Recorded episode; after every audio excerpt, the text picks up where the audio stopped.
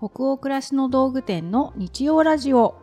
チャポンと行こう。6月23日日曜日の20時になりました。こんばんはナビゲーターの店長佐藤と。アシスタントの吉部こと青木がお届けします。日曜ラジオチャポンと行こうでは明日から平日が始まるなぁという気分を皆さんからのお便りをもとに女湯トークを繰り広げながらチャポンと緩めるラジオ番組です各週日曜日に放送をしています。吉部さんこの間あれですね。うん。大分にあそう。実家に帰ってたね。そうそう帰省してました。なんとお母さん実のお母さんがいやそうなのよ。チャポイコを聞いてるらしいじゃないのよ。そうなのよ。なんってかことが分かったの？びっくりしてなんか実家に帰ると毎朝朝早く起きて草むしりをまずするんですね、うん。草むしりしてる時に親がボソッと「そういえばチャポンと行こう聞きおるで」っ て大分弁で。で。聞きおるで。あの後ろで笑ってくれる人がおるの。あれなんか本当のラジオみたいでいいなってしお母さんのこと。本当のラジオやでーって思ったんですけど。でもなんかすっごい恥ずかしくて、そうだまさか親が聞いてると思ってないしそんなお知らせもしてないから、うん。え？え？ーって言いながら、やめてやめてって言っちゃったっていううちも多取り乱した。分お父さん聞いてるよね、聞いてるね。うん。めちゃくちゃ北欧暮らしの道具店ウォッチしてるからね、うん。私の父。青木お父さんはおね父さんは聞いてますからね。嫁でありますしね吉部さんはね。で娘である私とトークしてるラジオだから絶対聞いてる気がす聞いてる、るだってゆ聞いてるって言ってたのあれは誰が聞いてるんだって言われました。この 前会った時にラジオとか初めてみたいな。誰が聞いてんだって。そうあれは誰が聞いてるんだって。いや私もわからないのよってっていう会話をして濁しました。いやね本当。親からしたら何言ってんだって思うんでしょうけれど。ねえ。ね本当聞いてくださる方がいるんですよね。ありがたいことに、ね、ありがとうございます。お便りももらってますよ、はい。お父さん。お父さん安心してください。私たち頑張ってますよね。頑張ってますよ。じゃあ今日のお便りにね、はい。そろそろ行きましょう。はーい。福島県にお住まいのラジオネームひなたほこほこさんからのお便りです最近チャポイコの楽しさにドハマりしバックナンバーも漁りながら楽しく聞いています。特に第30夜の店長さんの勇敢の話や第14夜に出た正直親切率直の話に感激し携帯にメモしノートにも書き写しました。毎回熱いお話が私的にはとても大好きです。私は約7年前からなりたい自分になるノートを作りそこには好きな言葉や考え方子育てのことなど自分にプラスしたいものの見方などいろいろ綴ってきました。20代の頃は他人の意見に振り回されやすく自分というものが何なのか分からずそんな自分が大嫌いで始めたノートですが30代手前で変わりたいと強く思いもがいていたし苦しんでいました。今年で34歳になりますが今は私は私でしかいられないといい意味で割り切ることができるようになり肩の力が抜けて楽に生きられるようになったと感じます。店長さんや青木さんはそのままの自然な姿がとても素敵で親近感が湧きますがこれからのなりたい姿などはありますか？考えや憧れの人物像など何でも構いません。どんな風に過ごしていきたいかお聞きしてみたいです。なるほど。ん。熱いお便りですね。熱いですね現在34歳の日向ほこほこさん、7年前だから27歳くらいから、うん。そのなりたい自分になるノートっていうのを作ってうん。気になる言葉とか考え方を書き綴ってこられたんですね。ねすごいですね、うん。尊敬するな。私はあの最近こういうノート作ってないんですけどちょうど26とか7歳ぐらいの時かもなりたい自分になるノートっていうふうには呼んでなかったんですけど、うんうん。夢ノートっていうのを作ってました。で同じようなことです。書いてたのがびっくりしちゃったシンクロしてたから。自自分の話かなって思っちゃいました。あの日向ほこほこさん。私もうん。好きな言葉とかうんうん。考え方とか、うんなんか読んで小説それが小説だとしても、うん。すごい励まされたセリフとかを書き写したり、なんか自分が将来ねなんか作りたい架空のお店とかを絵で描いたり、うん。なんかそういう夢ノートって作ってたんですよやっ私てた？やってたのよ。あんま人に見せたことはないけどね。見せてた私。見せた気はしない。店長がやってたって今言ったんじゃなくて、ん。私もそういえばやってた。やってた。あ吉部さんも書いてた。店を書いたりっていうところであーって思いました。呼び覚まされた？呼び起こされた。書へえいてたな。その時は対面販売のサンドイッチ屋でした。えー、いいじゃない。吉部いいじゃん。それちょっと50代ぐらいになったら始めてよ。なんかちっちゃいタバコ屋さんみたいうんなうん。お店でその窓口から販売したい今のおやつ屋さんみたいな感じですね。おやつ屋さんの実店舗のようなとか。ことになりますね。うん。なんかあの CM みたいだね。ね。うん。それがい一途じゃなくて、うん。いろんな他店舗が店舗がありました。食べ物屋さん、うん。なんかでも動物をきれいにするお店だったりとか。また出た動物トリミングしたかったのかな、なんかそういう。今の発言はですねあのもっと深くお知りになりたい方は前回放送を聞いてほしいですね。あそのぬいぐるみトークのところで秘密がわかるんでねそうい。う話でした、動物を整えるね。おでも店なんかありましたね、そういうのやってました。ちょっと話それちゃったけど私当時あのうん。中山陽子さんっていう作家さんのエッセイよく読んでたんですけど、陽子さんの「陽」は中庸とかの「陽」っていう字で中山陽子さんで検索するとすぐ出てくると思うんですけど、その方が書いた「夢ノートの作り方」っていう本を20代の中盤に出会って。夢中で読んだんですね、うんうん。その夢を叶えるためには夢ノートっていうのを作ったらいいと。うん。でそこにこういうことを書いていくとうん。いいよっていうような本があって、うんなんかそういうのを当時あんな書いたところで叶うかいみたいな気持ちあったはあったんだけど、うんうん。でもなんか素直に書いてみようかなって思ったんだろうね、あまりに追い詰められてて。うんうんうん。うん。そうそれでね私はねその夢ノートっていうのを書いてたの。だから吉部は別に本の影響とかじゃなくてうん。自分で思いついてナチュラルにそれをやってたってことナチュラル。で今ふと思い出したんですけどそのお店にいた時の私の接客トークがなぜか書いてましたこんな風に喋ったらお客さんとこんな風に会話をしてっていうなんかその会話の流れがなんかお話っぽいんですよ。架空の多分話になっててなんだろうやりたいことなのか接客がただしたい人なのかっていうノートでしたね。へずっと接客してたからかな。なんかその楽しい会話の自分の好きな流れみたいなのあったのかな。それを書いてるとわあ楽しいってなってたから多分なんか自分を整理したかったのか方向を見せたかったのかわからないけれどもそういうの書いてましたね。日向ほこほこさんと私たち同じだったっていうことがうんうん、書いていたっていうことが書いていたっていう点ちょっと今改めてラジオを収録しながら発覚しました。でご質問は私たちはこれからなりたい姿とかどんな風に過ごしていきたいかというイメージありますか、というご質問をいただいてるんですが吉部さんははい。なんかこれから今吉部さんは何39ですか？39今年確か。今年かな？本当に40になるのかしら私。ならないんじゃない？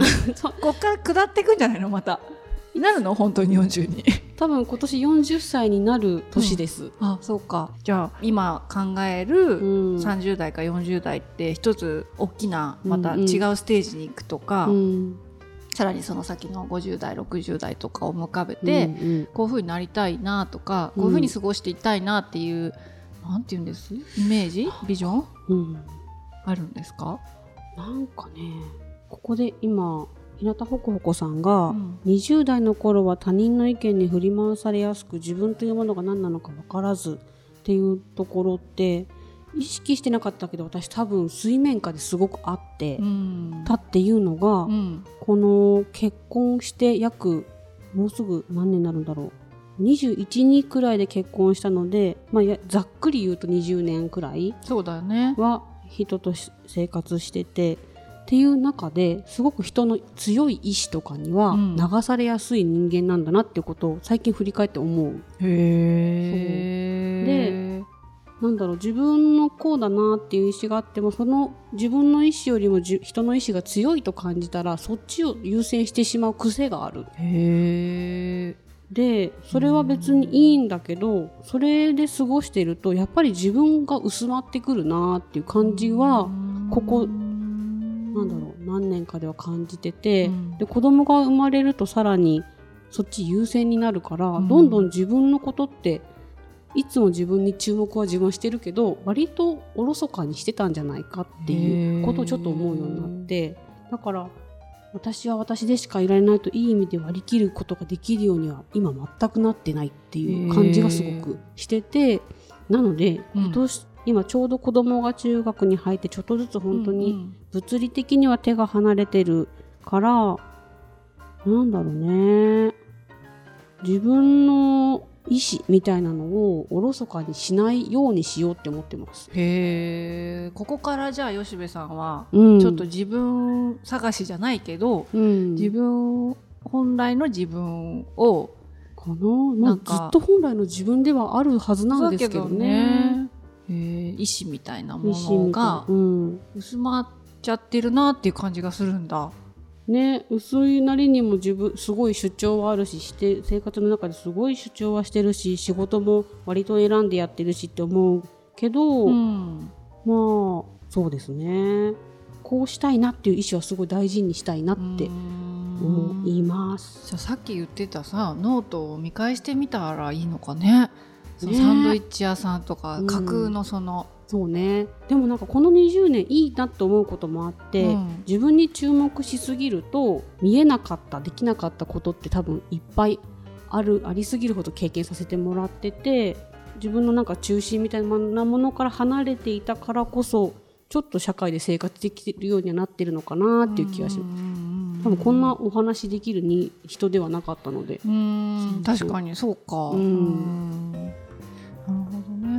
自分の意思こそすごい大切にしているような感じに見えてる部分も吉部さんあるけどね。でしょ、でも私もすごいそう思ってたけど、ね。あでもなんかちょっとうん。割と人優先にしてたし、うんニーズに応えたいタイプだから、うん まあねそれもわかるな。うん。そうこれからどんどんわがままになっていくかも私ってすごい思っちゃってへーじゃあちょっとわがままな40代の吉部を楽しみにしてます私。相棒としては。ははい。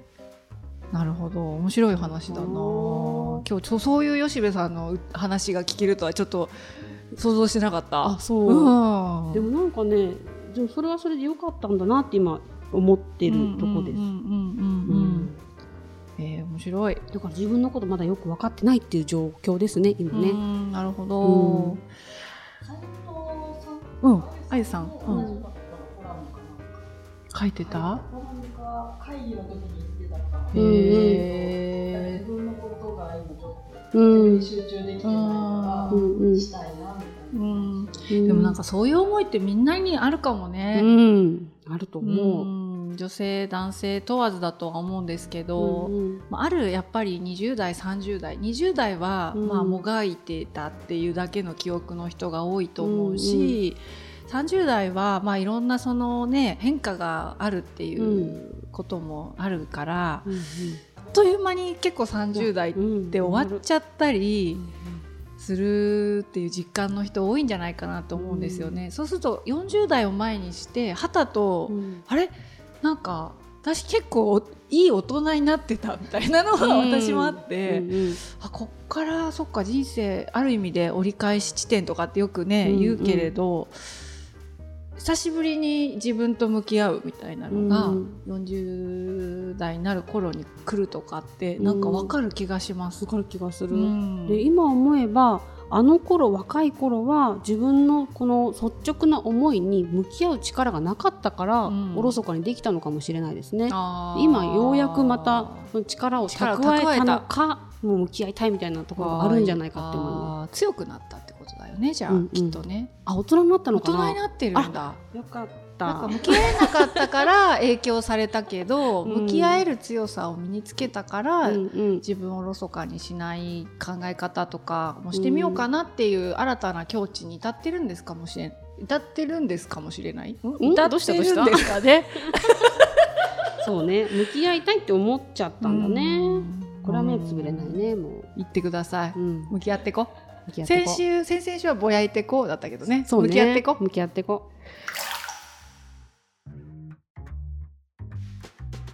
吉部さんの話を聞きながら自分もどうかなって私この質問よくされることあるんです、うんうん。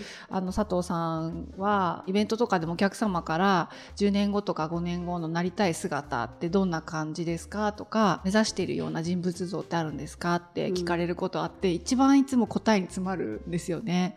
それぐらいどうなりたいかっていうことをあんまり具体的にこう人としてのイメージは持ててなくって、例えば今北欧暮らしの道具店っていうお店をやっていますけど北欧暮らしの道具店をもっとこういうふうにしていきたいとかこういうことも事業の幅として広げてお客様に楽しんでいただきたいな喜んでいただきたいなっていうのはこうたくさん思いつくんですけど自分がじゃあ個々人としてどんな人間になりたいかっていうと例えばねうんうん。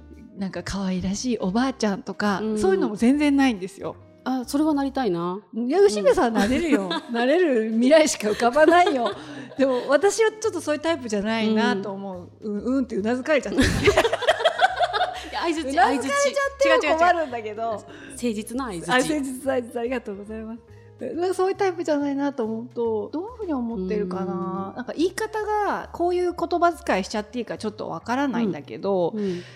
30代からずっと思ってたのは役に立つおばさんになりたいです。あーうんうんあえておばさんっていう言葉をちょっと使わせてもらうんですけど、役に立つおばさんになりたいっていうのはすごい心から思ってますね。だからそれ今もね、ま、願ってるし、例えば20代ぐらいの方からすれば役に立つおばさんだと思ってほしいし、自分が60歳とか70歳になっても、ああうんこのおばさん役に立つなって 思われたいんですよ。うんうん。うんそれはやっぱりいろんなことを経験してさっきの吉部の話じゃないけど私も自分の見たくない部分とかと、まあ、できたら向き合うことで、うん。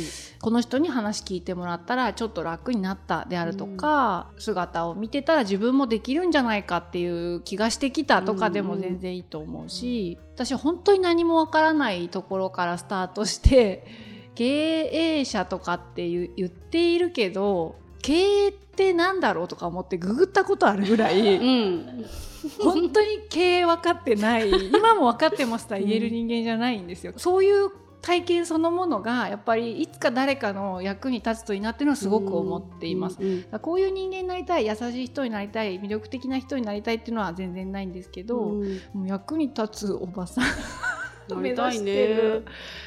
でそれはやっぱりじ過去の自分が自分を見てるみたいな意識はすごくあるんだと思います。今だったら30代の自分が今43歳の自分を見てるとしたら、うんこういう風になりたいと思うかどうか。うんうん。例えば自分が53歳になったら今43歳の私がそういう53歳でよかったねって言ってくれるかどうかっていうことはすごく考えてるかもしれない。だからバクッとした話しかうん。ちょっとできなくて恐縮なんですけど、うん。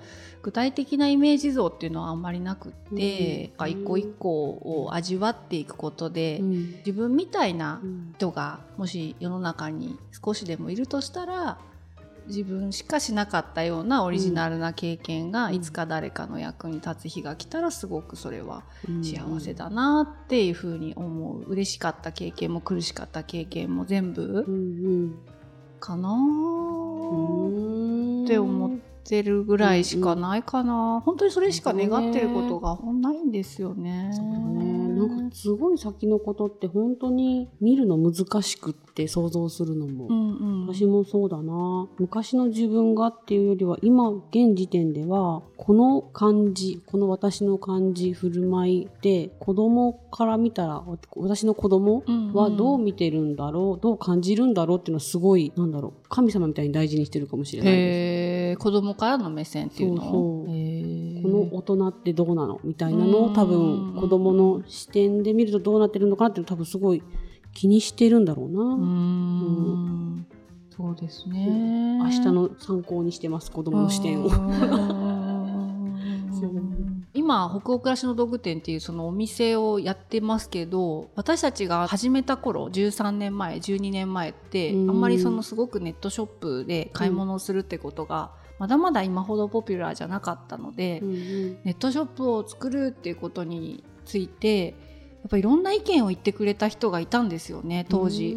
相談して回った時に、うん。でそれはあのポジティブな意見ばっかりじゃなくて、うん。いやいやこういうこと考えてるのとか、うんうん。すごくそれが今でも全て言われたことを覚えていて、うん。忘れられないんですよ。うんうん。その時私たちまだ30になってすぐぐらいでしたけど、その時に私たちにいろんなこと言ってくれた人たちって今思うと役立つおじさんおばさんだったなって思うんですよね。えクソって思うようなことを言ってきた人もいたんです、うん絶対そういうのはうまくいかないと思う、うん。でもそれもすごく今思えば金言というか、うんうん。あの事実だったと思うんですね、うん。当時浅はかな考えってたくさんあったと思うので、でも私たちは結局やるっていう選択をしたんですけれども、何でもそのポジティブに「いや大丈夫だよあなたならできるよ」とか、うん。やっちゃえやっちゃえって言うだけが大人じゃないなってすごく思い出すんですよね。うんだしいやでもやってみるのも一つかもねって励ましてくれた人もいるので、自分がそのどっちを言う言う側になるかはその時になってみないとわからないんですけど、やっぱりちゃんとリアルな事実を言ってくれたその時の年上の方たちすで、にそういう業界で仕事をしてる人たちの意見もなんか忘れられないんですようね。ん。自分が言う側になった時にどんな大人になってたいだろうかっていうのはすごい考えて生きてきた気はします。いろんなシーンが浮かぶね。はい。こんな時はこんな感じっていうなんかパターンがいっぱいありそうですね、はい、ご質問の答えになったかな？なってるといいな。なってるといいなはいほこほこさんなんかねもし聞いてくださってこんなこと感じましたとかあったらぜひまたお便りお寄せください。